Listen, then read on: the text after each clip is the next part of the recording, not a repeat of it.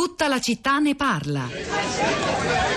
Guardi, noi abbiamo una strategia estremamente chiara, eh, ne ha parlato anche l'ingegnere oggi quando ha parlato dello sviluppo del, dei marchi premium, la strategia è quella, non stiamo a rinegoziarla e reinventarla per il desiderio di qualcuno. Abbiamo pensato a lungo, siamo noi che siamo nei mercati, siamo noi che stiamo gestendo sia gli investimenti che i costi. Quindi mi pare che abbia detto due cose. L'altra cosa che interessava a lei è portare altri produttori in Italia e io vi invito tutti gli altri a venire a braccia aperte. Io posso garantire, non ne ho parlato con Piero, ma se si dovesse presentare un altro produttore a fare vetture a Torino noi apriremo le braccia, vero? Sì, comunque noi vogliamo che ci sia la Fiat no, a Torino. Ci rimane, cioè, che vengano anche altri, io non ho nessun problema. Anzi aiuterebbe la Fiat perché, perché andrebbe a rafforzare l'indotto e renderci la vita nostra leggermente più facile.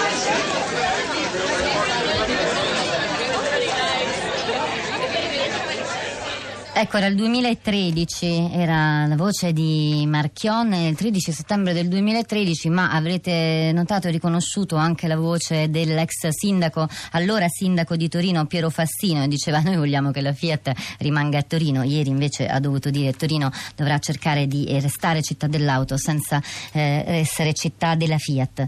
Buongiorno Florinda. Buongiorno Rosa, buongiorno alle ascoltatrici e agli ascoltatori. Sui social network tante critiche, tanti commenti critici a questa ennesima delocalizzazione. Inizio eh, a leggervi quello che ci scrive Sabrina. Niente resta, le grandi industrie si stanno trasferendo in altri paesi e chi lavora o lavorava nel settore petrolchimico e delle raffinerie lo sa. Le raffinerie che erano in Italia, Enita, Moil, si sono trasferite o si stanno trasferendo in paesi dell'est come l'Ungheria, lasciando in Italia solo i depositi. Il settore del petrolchimico è rimasto al lumicino, vedi Porto Marghera, Ravenna o Porto Torres. In Italia non esiste un piano industriale, l'unico è andiamo via. E anche Ida Scrive sulla stessa onda il trasferimento di Exor in Olanda fa emergere due problemi. Uno italiano, una dirigenza che si meriti questo nome, dovrebbe avere un minimo di progettualità e una politica industriale seria, manca da decenni in Italia. Il secondo problema invece riguarda l'Europa, che dovrebbe avere una politica fiscale uguale in tutti i paesi, quindi non ci sarebbe motivo di spostarsi. E poi Assunta, eh, c'è un incipit che richiama una canzone pop eh, di qualche tempo fa. Cosa resterà degli anni Ottanta? scrive Assunta. Vista la necessità di semplificazione della Exor, vista la necessità di riallineamento con le altre società del gruppo, come annunciato, se ne sono andati. Ci hanno fatto un regalino, la quotazione in Piazza Affari di Milano. Cosa ha fatto il governo italiano per semplificare la burocrazia e riuscire a trattenere le nostre società? Sembra di capire che i nostri politici preferiscano investire in paesi con dubbia moralità come Turchia o Egitto. L'Olanda, paese, paese burocraticamente snello e ben felice di accogliere. Sono lucidi nonostante la cannabis sia legalizzata e consumata consumata, ci ricolleghiamo a ieri. E poi infine Laura è l'unica propositiva e se questo fosse un segnale che ci spinge a incentivare la cultura, il turismo, la bellezza paesaggistica, l'artigianato, lo sviluppo scientifico e tutto quello che non è industria pesante? Ho anch'io molti sms, Florinda. C'è questo di Emidio che dice: Fino a quando non ci sarà, almeno per le aziende, un'armonizzazione fiscale, i paesi della UE continueranno a farsi concorrenza su questo piano. Per l'Italia sarà difficile difendere il proprio patrimonio industriale.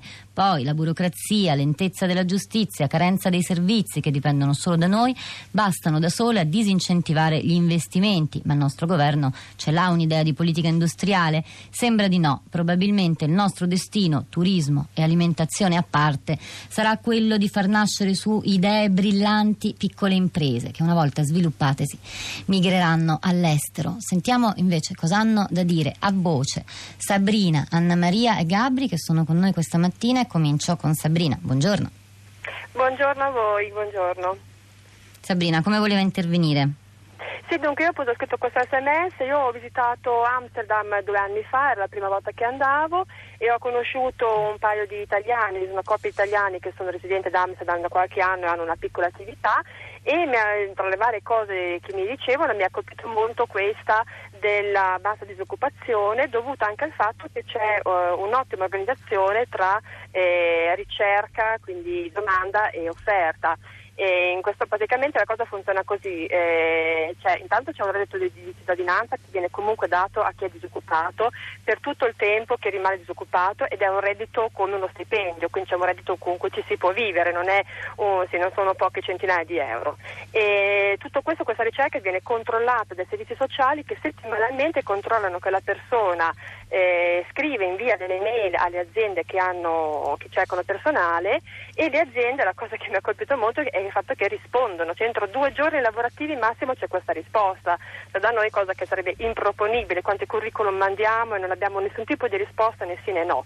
Quindi si crea un circuito virtuoso con il controllo dei servizi sociali per cui nel massimo giro di un anno una persona in media trova lavoro. Se poi non lo trova nel suo ambito, perché la cosa bella è anche questa, che si cerca nel proprio ambito, allora per il secondo anno si, cerca, si allarga un po' come dire il giro, il cerchio e quindi si cerca in un ambito diverso dal proprio. Comunque il lavoro entro un anno, un anno e mezzo massimo esce fuori. Sì Sabrina, il suo mi sa che era l'SMS che prima avevo sintetizzato, grazie per uh, averlo ah, uh, allargato con, con, il suo racconto. Sentiamo anche Anna Maria. Pronto, buongiorno. buongiorno. Io uh, amo Torino e sono convinta che, del, che, sia una delle più belle città d'Italia e che potrebbe addirittura eh, migliorare, però è stata, e così come tutto il Paese, influenzata da una politica per l'automobile che oggi ci lascia autostrade fatiscenti, nessuna fabbrica come era invece nei tempi passati anche a Torino di treni, non si parla di vie mari, eh, eh, di vie eh, per mare. E eh, in questo momento potrebbe essere la, eh, la necessità potrebbe far sì che il governo capisca che tipo di eh, eh, progetto economico industriale eh, va fatto per questo paese e cioè le manutenzioni, le strade e le autostrade italiane fanno schifo. Vengo dalla Francia in questo momento ed è un pianto. Eh, abbiamo un ambiente eh, assolutamente da rivedere, fisico, le nostre montagne, i nostri Appennini, umano, perché la nostra sanità e i servizi sociali sta perdendo tempo. I centri storici, Torino in, in, in, primis per esempio, che ha un centro storico bellissimo, sicuramente una parte va recuperata e come Torino tante altre città. Tante, tante la città è piccola su questo. Grazie, grazie Anna Maria. Um, Florinda, volevo leggere una, un sms, vediamo se lo trovo. Sì, non è firmato, dice non prendiamoci in giro, tutto il mio sostegno alla Fiat. Se avessi 30 anni in meno andrei anche io in Olanda, dove i soldi delle tue tasse sono ben spesi. E poi c'è anche Jacopo, dice in Olanda vanno da tutto il mondo, non solo dall'Italia, vanno per sedi legali di comodo con meno di 10 addetti, vanno perché in Europa manca ancora un diritto commerciale e fiscale unico e così ci vuole più Europa. Rosa, eh, spostiamoci su Twitter dove ho seguito un po' l'hashtag Exor e anche Agnelli, eh, la parola chiave Exor e eh, Agnelli su Twitter e anzitutto ho trovato un articolo del Foglio a firma di Mario Secchi molto interessante. In Olanda, eh, Exor in Olanda dimostra i limiti del capitalismo italiano, l'abbiamo appena caricato sulla città di radio3.blog.rai.it, andatelo a leggere, eh, svela molte, molti, molti, segreti, insomma è molto, è molto interessante. E poi eh, eh, ho trovato molti tweet eh, polemici, crudeli, a volte quasi delle freddure per esempio, Donato scrive la Exor, holding della famiglia Agnelli, trasferisce la sede legale in Olanda, ora partirà la riconsegna dei mille mila miliardi all'Italia. E poi Jean, forse l'intera Italia dovrebbe trasferirsi in Olanda chiedendo asilo politico. E poi, dopo aver munto l'Italia per 50 anni, gli Agnelli scappano all'estero con la cassa, patriottico il passamontagna. E infine Scorazzata scrive, gli Agnelli spostano la finanziaria in Olanda per pagare meno tasse, a differenza dei cassi integrati i capitali si muovono. Mm. C'è anche Giuseppe che scrive: Ma qualcuno ricorda quando la Fiat era solo un nemico? Quando bisognava aiutarla per salvaguardare i posti di lavoro? I tempi sono del tutto cambiati. Più attendiamo nel capire e studiare la realtà, peggio sarà per tutti. Ormai per lavorare occorrerà capire e studiare. Gabri, l'ultimo ospite di stamattina, buongiorno. Buongiorno. Eh, la mia osservazione è piuttosto banale. Penso che eh, siamo di fronte a un capitalismo diciamo ormai scorretto perché, e allora non capisco perché i cittadini, cioè, siamo in un paese oltretutto che non sa né difendersi né difendere i cittadini. E io mi chiedo ad esempio per quale motivo ora che eh, Marchionne ha deciso di portare tutto quello che poteva in Olanda noi dobbiamo tenere le porte aperte e diciamo eh, prendiamo ancora i prodotti di Marchionne.